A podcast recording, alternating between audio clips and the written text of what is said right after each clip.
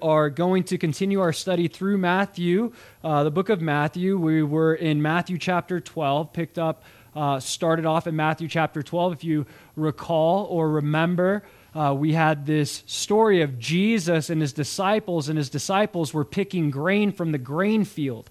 And there was these Pharisees hiding out in the grain field, and they start to accuse the disciples of doing what is not lawful on the Sabbath. Now, we looked at scripture and basically proved through Deuteronomy that the disciples weren't doing what was unlawful according to God, but they were doing what was unlawful according to the Pharisees and their man made religion. The legalism that they struggled with, this man made law that they had instituted, which we can read about and understand. Uh, it's called the Mishnah. But we looked at that and we talked about how Jesus was bringing clarity to the Sabbath, his heart behind the Sabbath. We talked about resting in Jesus and not in legalism, because ultimately Jesus is our Sabbath. We can rest in him daily. Now, Matthew's going to transition right into this next story, another story of the Sabbath and we're going to see Jesus continue to give us understanding of God's heart behind the Sabbath. But not only that, he's battling the legalism, the man made law of the Pharisees. So, today, this morning, we're going to focus specifically on the way that Jesus does ministry and how it's different than the way that the Pharisees did ministry because we're going to see this is basically a church setting. They're in a synagogue. And we're going to see Jesus' heart of love and compassion for the people in the synagogue and the heart of the Pharisees bound in legalism and the hatred towards the people. They don't even want this man that has this withered hand to be healed. So we're going to compare and contrast and understand the difference here. It brings me to the title of the message The Ministry of Love versus the Ministry of Legalism. The ministry of love versus the ministry of legalism. We see Jesus' love towards God translated to a love and compassion towards people. That's why he's in the synagogue to invest into the people. And the Pharisees, what we're going to see them do, they're trying to prevent ministry from happening. It's like, what? Leaders, spiritual people trying to prevent ministry from happening? Who would prevent ministry from happening. We all prevent ministry from happening, both to ourselves and to others. And as we dive into this text, we're going to understand that we can relate a lot more to these Pharisees than we would initially like to think. So, if you would flip with me to Matthew chapter 12, if you're not there yet, uh, this story um, is one of those stories that's in all three of the synoptic gospels.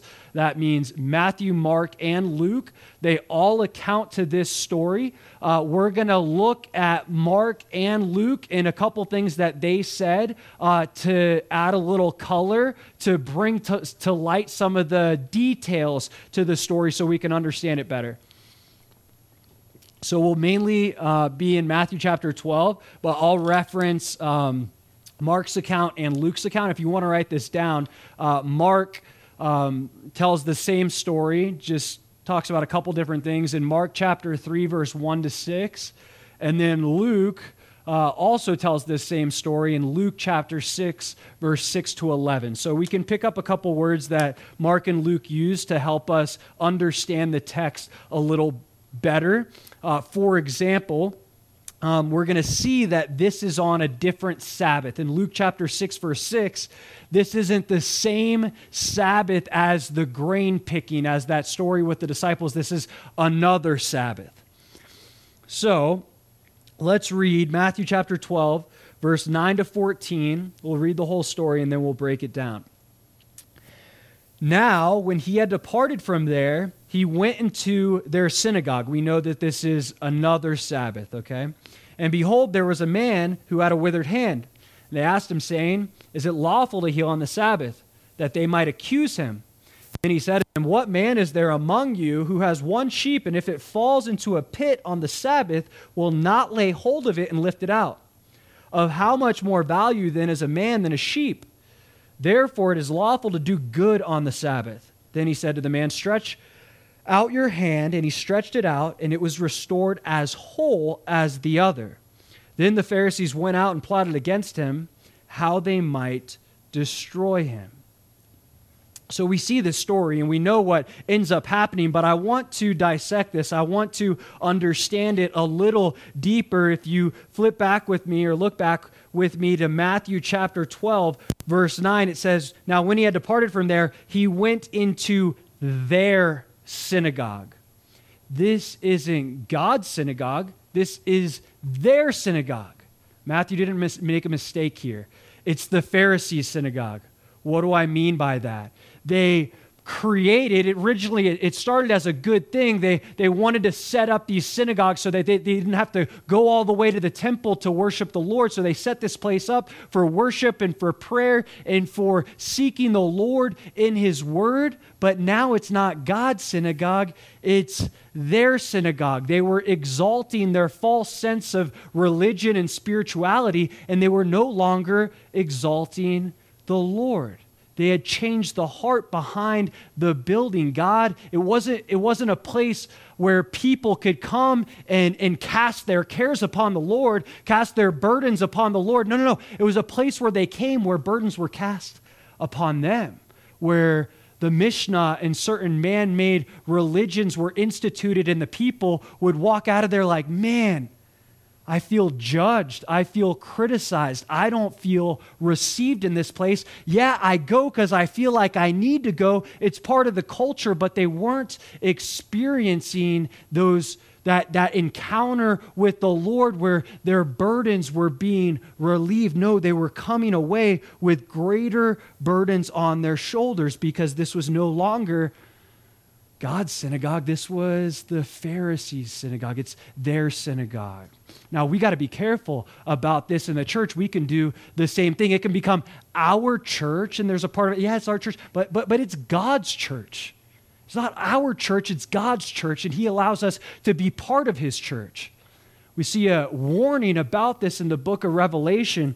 If you look at Revelation chapter 3, verse 14, Revelation chapter 3, verse 14, uh, in speaking of the seven church ages, and we won't get into all of that, um, but the last church, the church of Laodicea, look at what he says here. In Revelation chapter 3, verse 14, it says, And to the angel of the church of the Laodiceans write. That's the only church that's communicated that way. Most of them will say the church at Smyrna, okay, or the church of Philadelphia. This is the church of the Laodiceans. It was the church of the people. See, the people ruled and reigned in the church, but guess who didn't?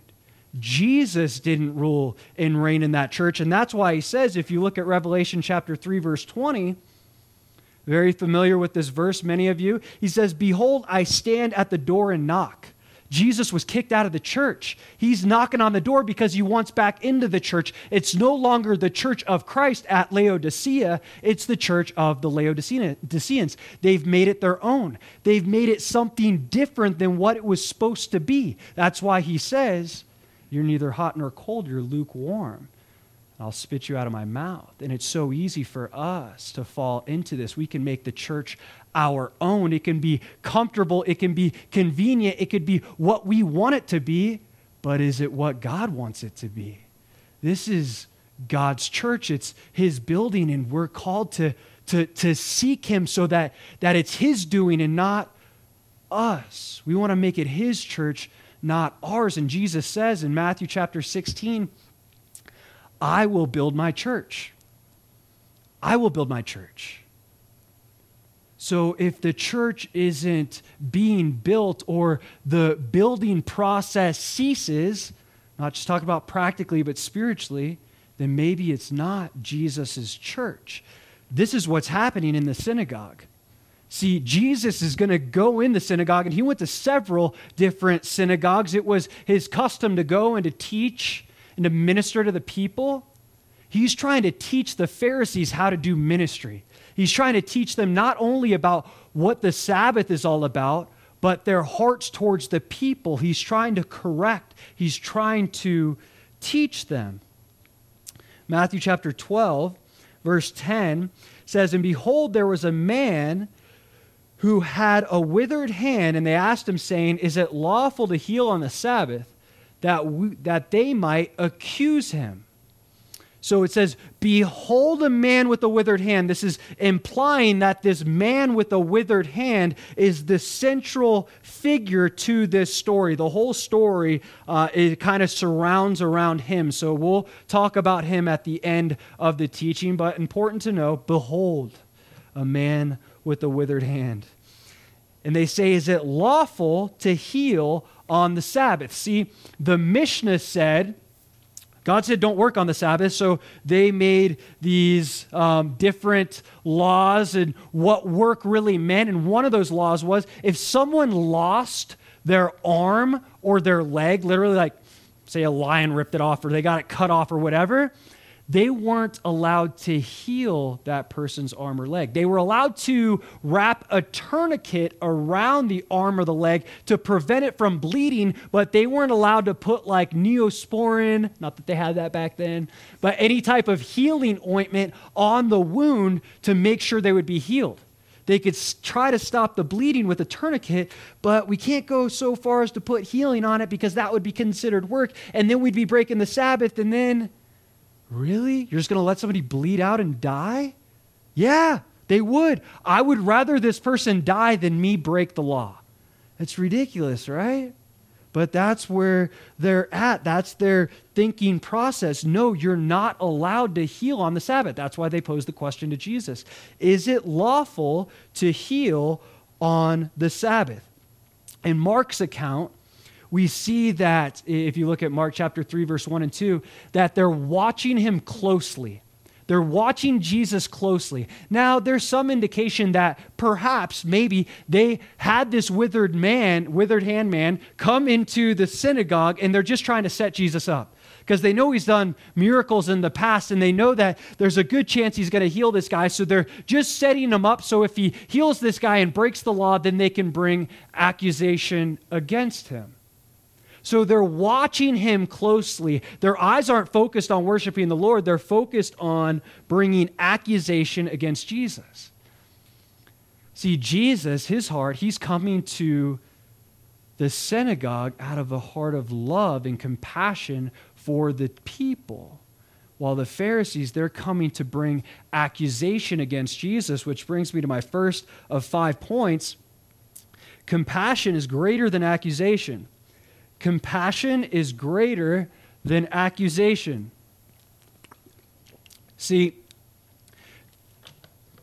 in Luke's account, says Jesus came to the synagogue to teach. We knew that that was his custom. So he's coming to the synagogue to invest in the people spiritually because he knows that what that that's what they need. They need spiritual healing, they need spiritual restoration, they need spiritual investment. But we also know because we read the story that he's going to heal them physically as well. But his whole heart about behind investing spiritually and investing and providing practically is because of his love towards the people. His heart is rooted in compassion and love for God's people. The Pharisees, they're there closely watching Jesus, not paying attention to, you know, the worship and everything that's going on. They're, they're paying attention to Jesus and his teaching and whether he's going to heal this guy just so they can bring accusation against him. See, compassion is of Jesus, but accusation, it's of the devil. It's Revelation chapter 12, verse 10. The devil is referred to as the accuser of the brethren. And these Pharisees, they're following not the heart of God, but the heart of Satan. They're coming there to bring accusation against Jesus. Now, before we judge and criticize these Pharisees, I want us to, to wrap our minds around and identify with this kind of heart for a moment. Do you come to church with a heart like this?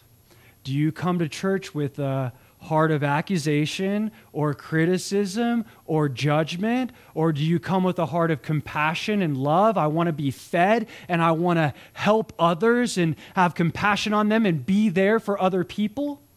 What do I mean? See, Jesus is the teacher in this setting.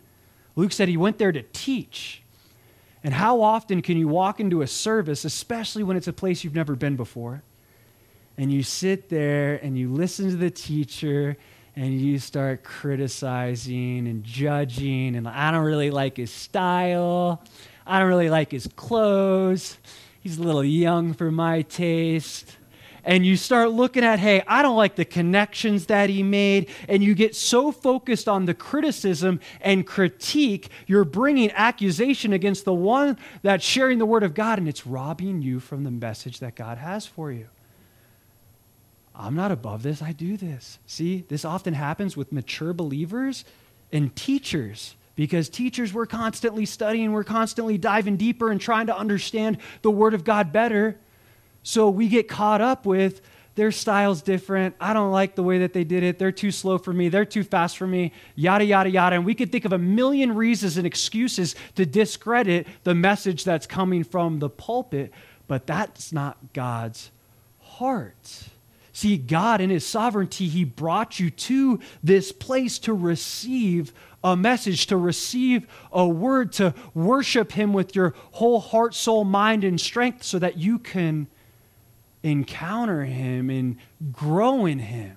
But when we get caught up in this, I'm just watching. I'm people watch up the person next to me. They're wearing this, or they're doing this, or she's saying that, or she's speaking during worship, or I don't like the way he sings. We we get so caught up with these little judgmental, critical things that it robs us from the message that God has for us. Now, I'm not saying, see, they're looking at Jesus closely, specifically about the healing, but they probably have that heart of criticism towards his message.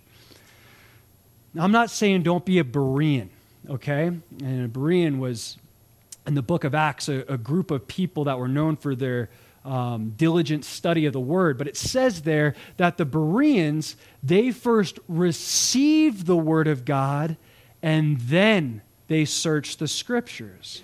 So often, you can sit here in a sermon and you could be like, wait, is that right? Is that right? I'm searching the scriptures the whole time. And yes, I want you to follow along the message, but we can like look at the Bible so much. Is this right? Is that true? Is that? And you don't, you get so caught up in the criticism that you miss the message and what's being communicated and what God's trying to get across to you. They received the word and then they searched the scriptures. Be students of the word, but don't let your diligent study turn you into a Pharisee.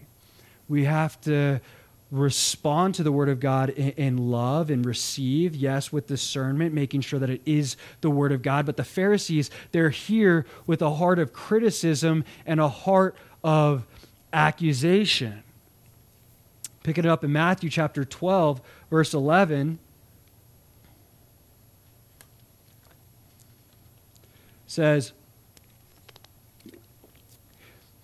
Then he said to them, What man is there among you who has one sheep, and if it falls into a pit on the Sabbath, will not lay hold of it and lift it out?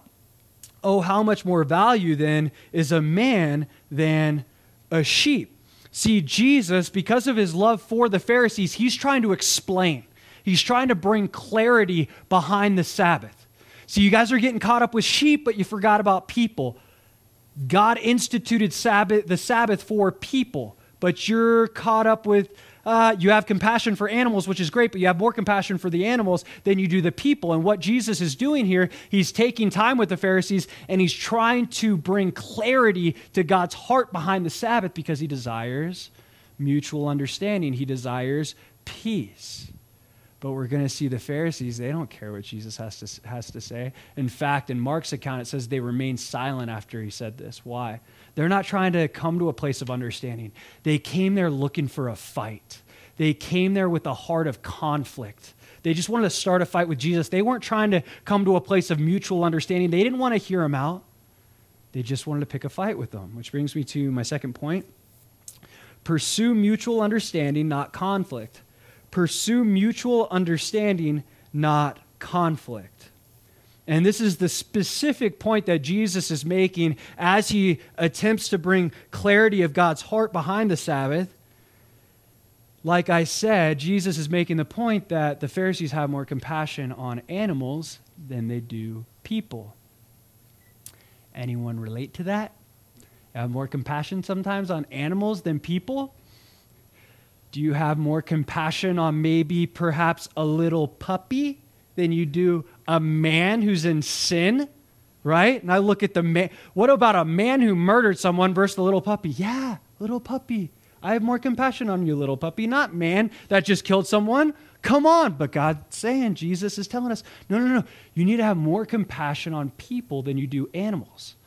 Now we know with Adam and Eve in the very beginning, Adam was given dominion over the animals. So we know that we're called to take care of the animals, but not take care of the animals over the people. If we're not taking care of the people, then we're using what? Taking care of the animals as an excuse? See, this is very prevalent in our culture, especially in California. But it's serious. Everybody wants to save the animals around here, and that's great.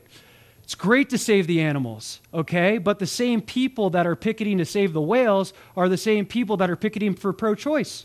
Like, yeah, save the whales, but kill the babies. It's like, what? Are you serious? Where are your hearts? Yeah, I agree. Let's save the whales, but not kill the babies. Come on, we got to save the babies. We need to save the babies. And then, okay, and then if we have time, let's save the whales.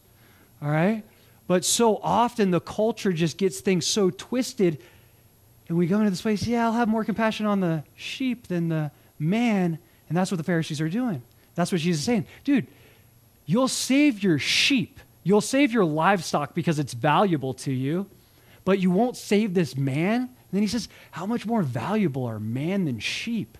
Come on, think about it. Your, your thinking is twisted, it's not right. See, the Pharisees, they're not here at the synagogue to worship God. Remember, they're looking closely at Jesus, watching his every move. Possibly put this withered man, withered hand man there so that they can bring accusation against Jesus. That's why it says they're there. They're, they're there to bring accusation against Jesus. They're trying to pick a fight with the Son of God, not worship God. And that's their heart behind why they're there. As I said before in Mark chapter 3, verse 4, it says they kept silent. After Jesus made his case, they kept silent. Why would they keep silent? Because they're not trying to come to a place of mutual understanding. They don't want to understand Jesus' explanation behind God's heart behind the Sabbath. They just want to start a fight with Jesus. They don't want to be in agreement with them. They're just arguing for the sake of arguing. You ever do this? You ever argue just for the sake of arguing? What about with your wife or your husband or your children? You ever get caught up in an argument and then you continue on in the argument just to prove that you're right, even when you know you're wrong? You just come across and you're like, hey, I, I just want to prove myself right, so I'm just going to twist this conversation any way I can. I don't care about what's true, I just care about being right. It's rooted in pride. We can do it, right? It happens with husbands and wives all the time, it happens with couples it happens with siblings. We just argue for the sake of arguing. That's the heart of the Pharisee. They're just pursuing conflict for the sake of conflict. They're pursuing arguments for the sake of arguments. They just want to start a fight. They don't care whether Jesus is speaking truth or not. They're not receiving the truth. They just want to start a fight. It doesn't matter what he says. He told him, he's told him that he's the Son of God. He just told him he was Lord of the Sabbath. He just very creatively portrayed that all authority is his in that last section. But they're still like, I don't care what you say. I'm just pursuing this thing. I just want to get in a fight. I just want to start a conflict. It's so easy to fall into that. The opposite is responding in humility and saying, No, okay, wait, maybe you're right. Maybe I'm wrong. That takes a lot. But we see Nicodemus did that. He was one Pharisee that did do that. He realized the things that Jesus was saying, they were true, they were right. He didn't try to argue, he didn't try to start a conflict. He wanted to understand. And we see that story in John chapter 3. And Jesus, because Nicodemus responded with humility, he came to Jesus at nighttime because he wanted to know, Who are you, Jesus? I want to know the truth. Jesus spoke the truth, and Nicodemus was one of the few Pharisees that received the truth. Now, Jesus, he's pursuing mutual understanding because he's the Prince of Peace, right? He is the Prince of Peace and he desires peace. He offers peace to all man. But the Pharisees, they're pursuing war, they're pursuing conflict, they're pursuing a battle with him. Jesus is the Prince of Peace, but he's also given the name the Lord and Commander of the armies of heaven. Okay? So when we don't accept the peace offering, we're inviting the commander of the armies of heaven, declaring war. It's like, what? Really? That's what the Pharisees are doing. They're like, all right, I came to pick a fight. Jesus is like, hey, I'm offering you peace right now. You might want to take it because if you don't take the peace offering, I have other names too. And I will come to battle. And that's a battle that you're not going to win. So either you receive the truth, accept the truth, or you fight the truth and then things are going to get nasty. They're going to get a little dirty, but you're not going to win. You're going to leave humiliated and embarrassed. And we see Jesus do that to the Pharisees time and time again. He makes them look foolish. They're picking a fight with someone that's never going to lose. Matthew chapter 12, verse 12, that second part. Um, 12b, it says, Therefore it is lawful to do good on the Sabbath Jesus just breaks it down very simply. Every day is a good day to do good, okay? There's not a day of the week that it's like, no, I shouldn't do good this week. Wait, I have my day off? It's my day off strong believer that there's no days off in Christianity. Now, I get taking a day and spending it with family and pursuing rest and yada, but what are you going to do? Somebody calls you on the phone and they're struggling and they're battling something, they have a serious issue and they call you or they come to your house and they're like, "Hey man, I really need to talk." Sorry. It's my Sabbath. I'm not going to do good in this situation because it's this day of the week. That was the heart of the Pharisees. I'm not going to do good because doing good might require work. And work is unlawful on the Sabbath. And Jesus saying, No, no, no, you don't get it. God wants you to do good on the Sabbath. If there's somebody that's in need, He desires you to help them on the Sabbath. Yeah, you need your time of rest, but remember, we talked about it last week. Jesus is our rest, He is our Sabbath. So Jesus, he, he brings clarity to this situation. There's no day that you shouldn't do good things. But Jesus doesn't just say it. We see he's going to do it. He's going to do a good thing and heal this man. Why? Because his heart and his desire is to please God. That's his motivation. He's there because of his love towards God, as we discuss. He's coming to the synagogue doing what God called him to do because he wants to please his Father. The Pharisees, why are they there? They're there because all the other Pharisees are there. They're there just trying to fit in. They're there to please man, they're not there to please God. This is the third point purpose to please God, not man. Purpose to please God, not man. Very simple. I'll explain. It's Galatians chapter 1, verse 10. For do I now persuade men or God, or do I seek to please men? For if I still please men, I would not be a bondservant of Christ. See, Jesus, he had one goal in mind, and that goal was to please his heavenly Father. He just wanted to do what was good and pleasing in his Father's eyes. That was his motivation behind coming to church, behind coming to the synagogue. The Pharisees, they're not there to please God. They're there to fit in with the other Pharisees. See, all the Pharisees are bringing accusation against Jesus. So they're like, wait, if they're all going there to accuse Jesus, I better come along with them so that they accept me, so that they receive me. But we see they're focused intently on Jesus. They're looking closely at Jesus, all to bring accusation against Jesus. but they're not there to please God.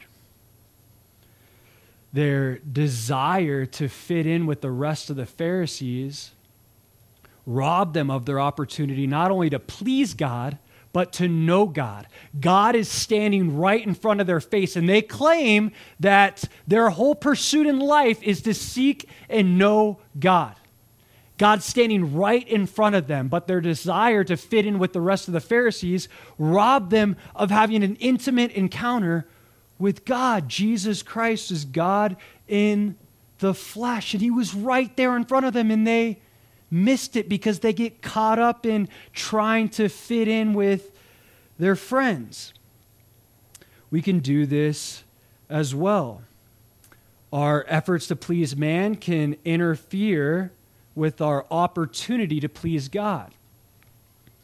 Now, even in a, a worldly sense, maybe there's some of you that are still struggling with uh, yeah, I'm in church. I love the Lord, but I got these friends outside of the church and they're not believers and they drink and they party, they party and they do all these things and when I'm around them I do those things, but I still come to church on Sundays and you know, I, I read my Bible daily, but I still struggle with being kind of in the world and uh, I, I, I want to fit in with my friends still. And we could get caught up and led astray there, but it's not just for the people that are struggling with their friends that are in the world.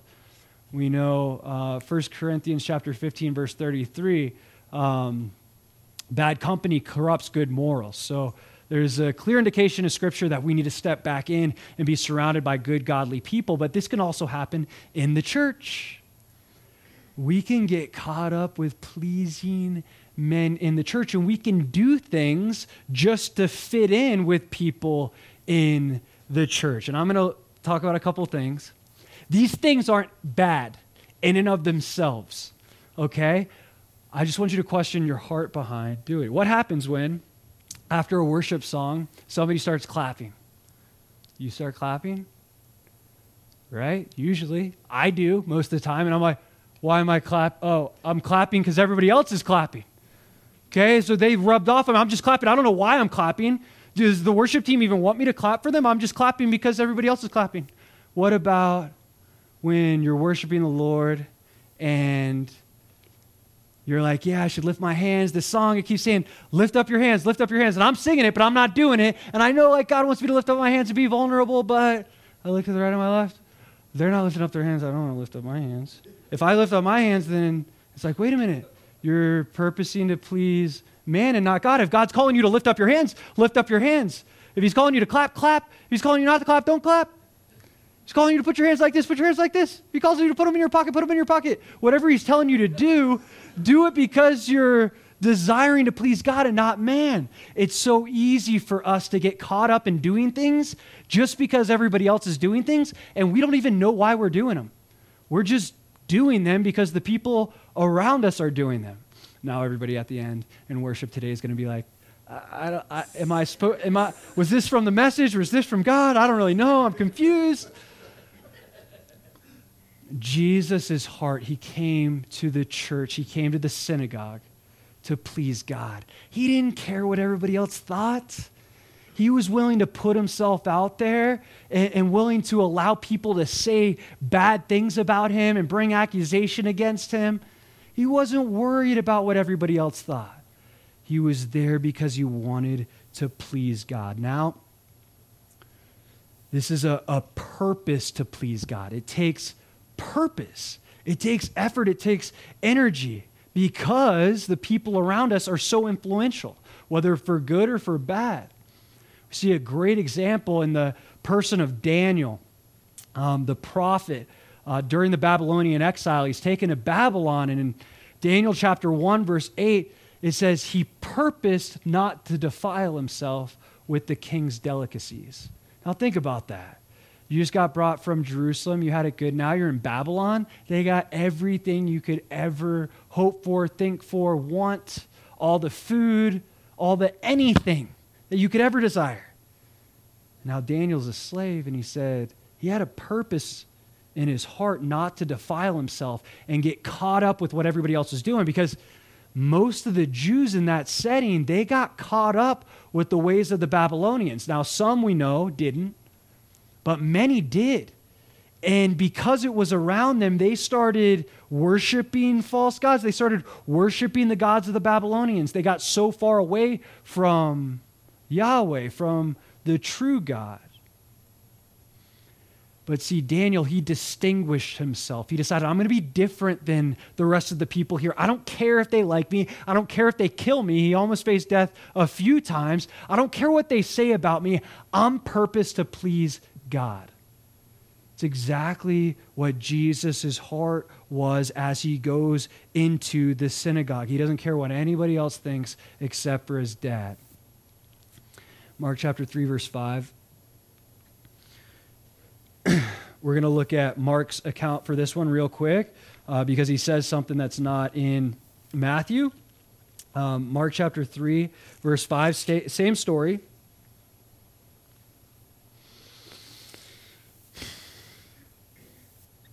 Says,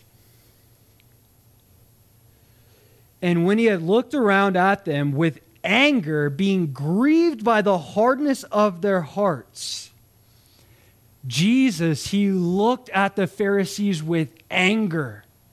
He was grieved by the hardness of their hearts. He just tried to explain to them, and now they keep silent. They don't want to hear the explanation, and he's angry and he's grieved because he knows there's a man in the church in the synagogue that's hurting and is need of he- in need of healing. Jesus is trying to explain the heart behind the Sabbath because of what he's getting ready to do.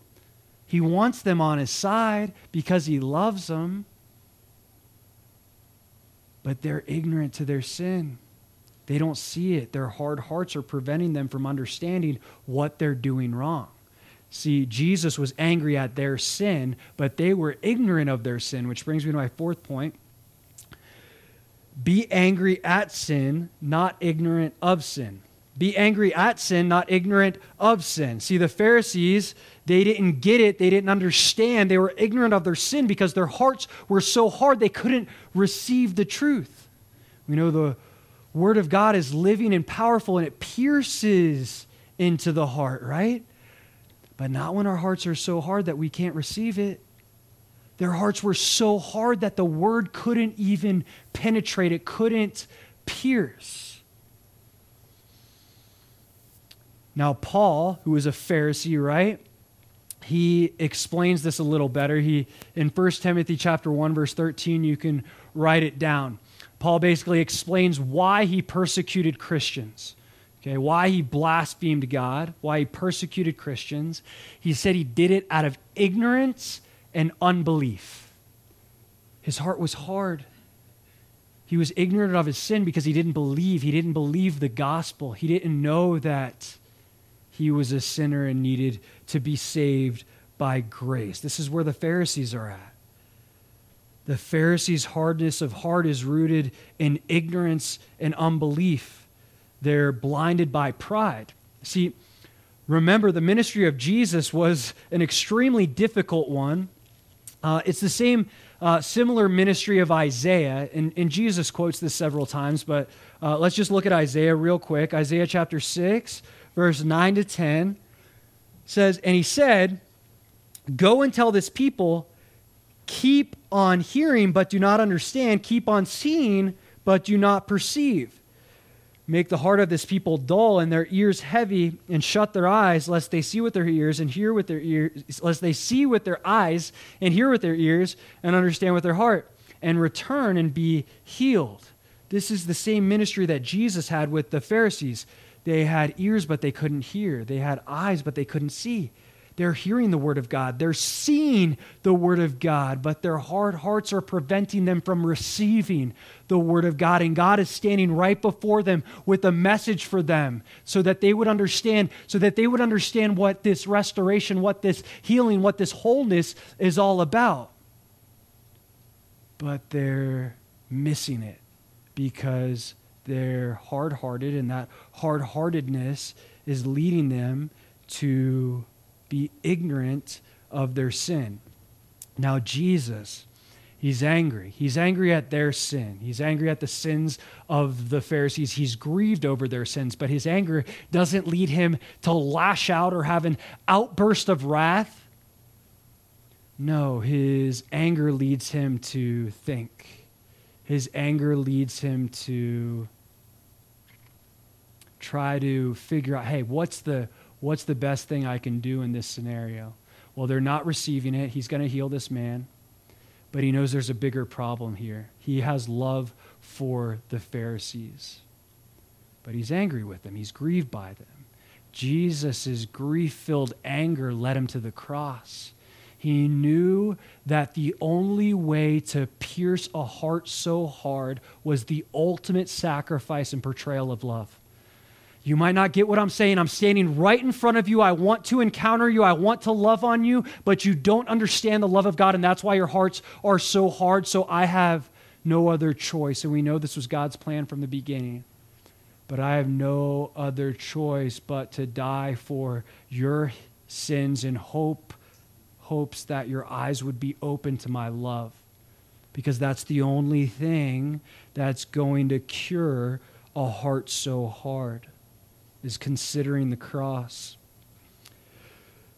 Matthew chapter 12, back in Matthew, verse 13, it says, Then he said to the man, Stretch out your hand. And he stretched it out, and it was, it was restored as whole as the other. Then the Pharisees went out and plotted against him how they might destroy him. Think about this. Like, look at the contrast here. Jesus just heals this man, restores him to wholeness. After he heals this man and restores him, then the Pharisees leave and they plot how they're going to destroy Jesus. It's like, dude, this guy just just had experienced a miracle. He was made whole, and now you want to go against the one that brings wholeness? It's absolutely ridiculous, but I want to make my fifth and final point Restoration is greater than destruction. Restoration is greater than destruction. Jesus wants to build God's people up. He wants to encourage. He wants to edify. No, I'm not taking away from the fact that Jesus will speak hard truth into our lives and bring conviction as well. But his heart is to bring restoration, to bring wholeness. When you come to church, do you find yourself tearing people down or building people up? Not even just your actions, but in your heart. Is your heart in that critical, judgmental, I'm focused on the people around me and I'm tearing them down, even in my heart? And maybe you even say something that's a little like hard, really discouraging. Are you a source of encouragement or discouragement? And not even just in the church, in your personal lives, with your kids, with your family. They say, like, man, dad's super encouraging. Like, he makes me want to be better. Dad, he's always on me, always criticizing me, always judging me, always tearing me down.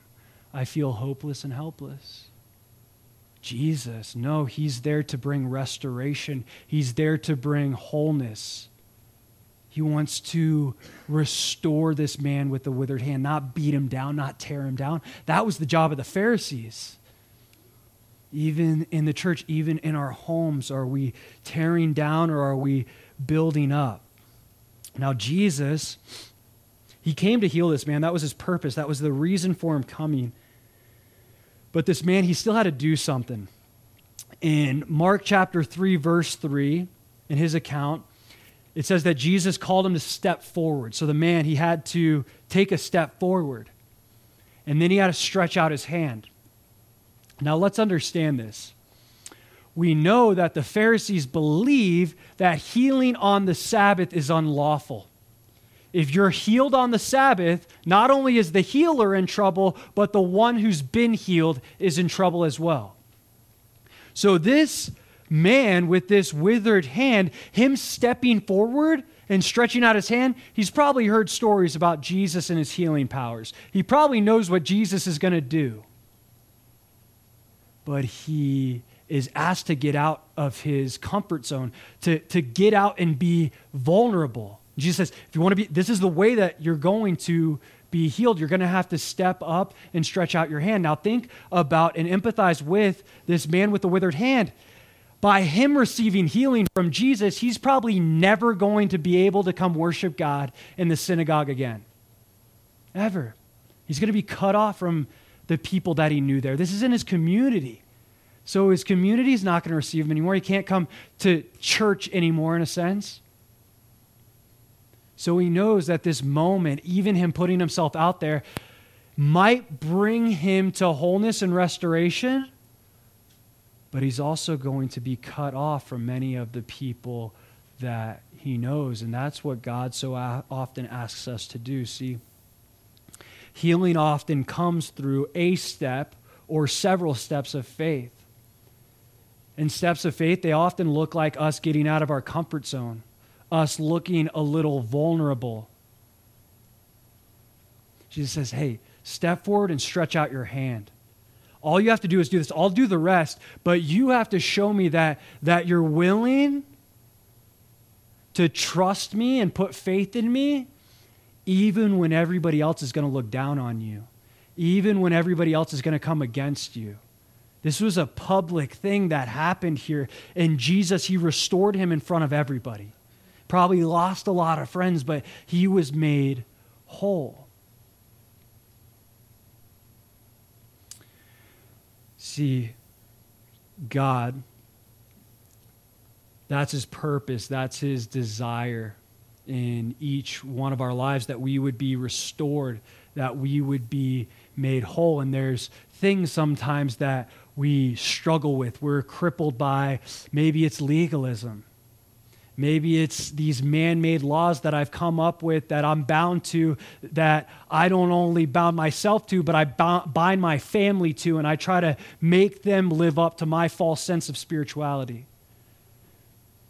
And maybe it's pride, maybe it's hard heartedness, maybe it's unbelief or lack of faith.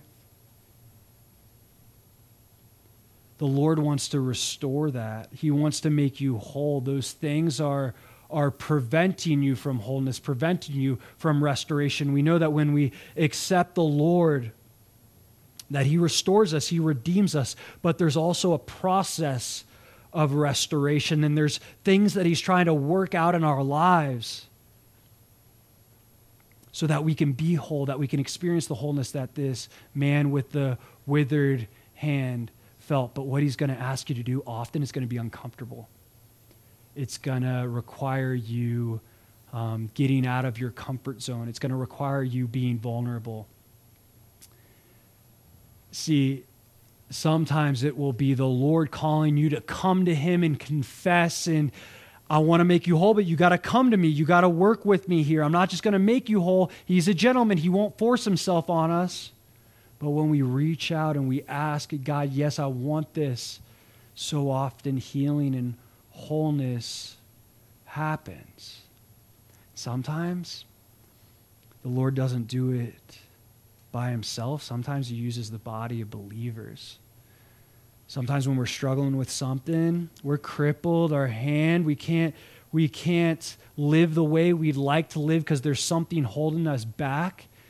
And God says, "Hey, I need you to get out of your comfort zone and be vulnerable and get uncomfortable and reach out to the church, reach out to a person in the church. You need prayer. You need ministry. You need help. I can help you, but I don't want you only to lean on me. Yes, I want you to lean on me, but God, He created the body of Christ for us to work together. And we talked about this a little bit on Wednesday, but in this journey of faith, there's ups and downs, there's highs and lows. And sometimes when you're in that pit and you're so low, yeah, God's hand, he's not so, it's not so short that he can't pull you out. But sometimes God uses someone else's hand to pull you out because he desires us to operate in unity, to operate as a body. So if that's you and and you identify with the with the Pharisee and you identify with the legalism that they're bound to and you know that you need to reach out to the Lord or to the body of believers for prayer, for ministry, for anything, I pray that God gives you the humility and the vulnerability to do that, to step out of your comfort zone and, and seek the wholeness that He desires for you. Let's pray.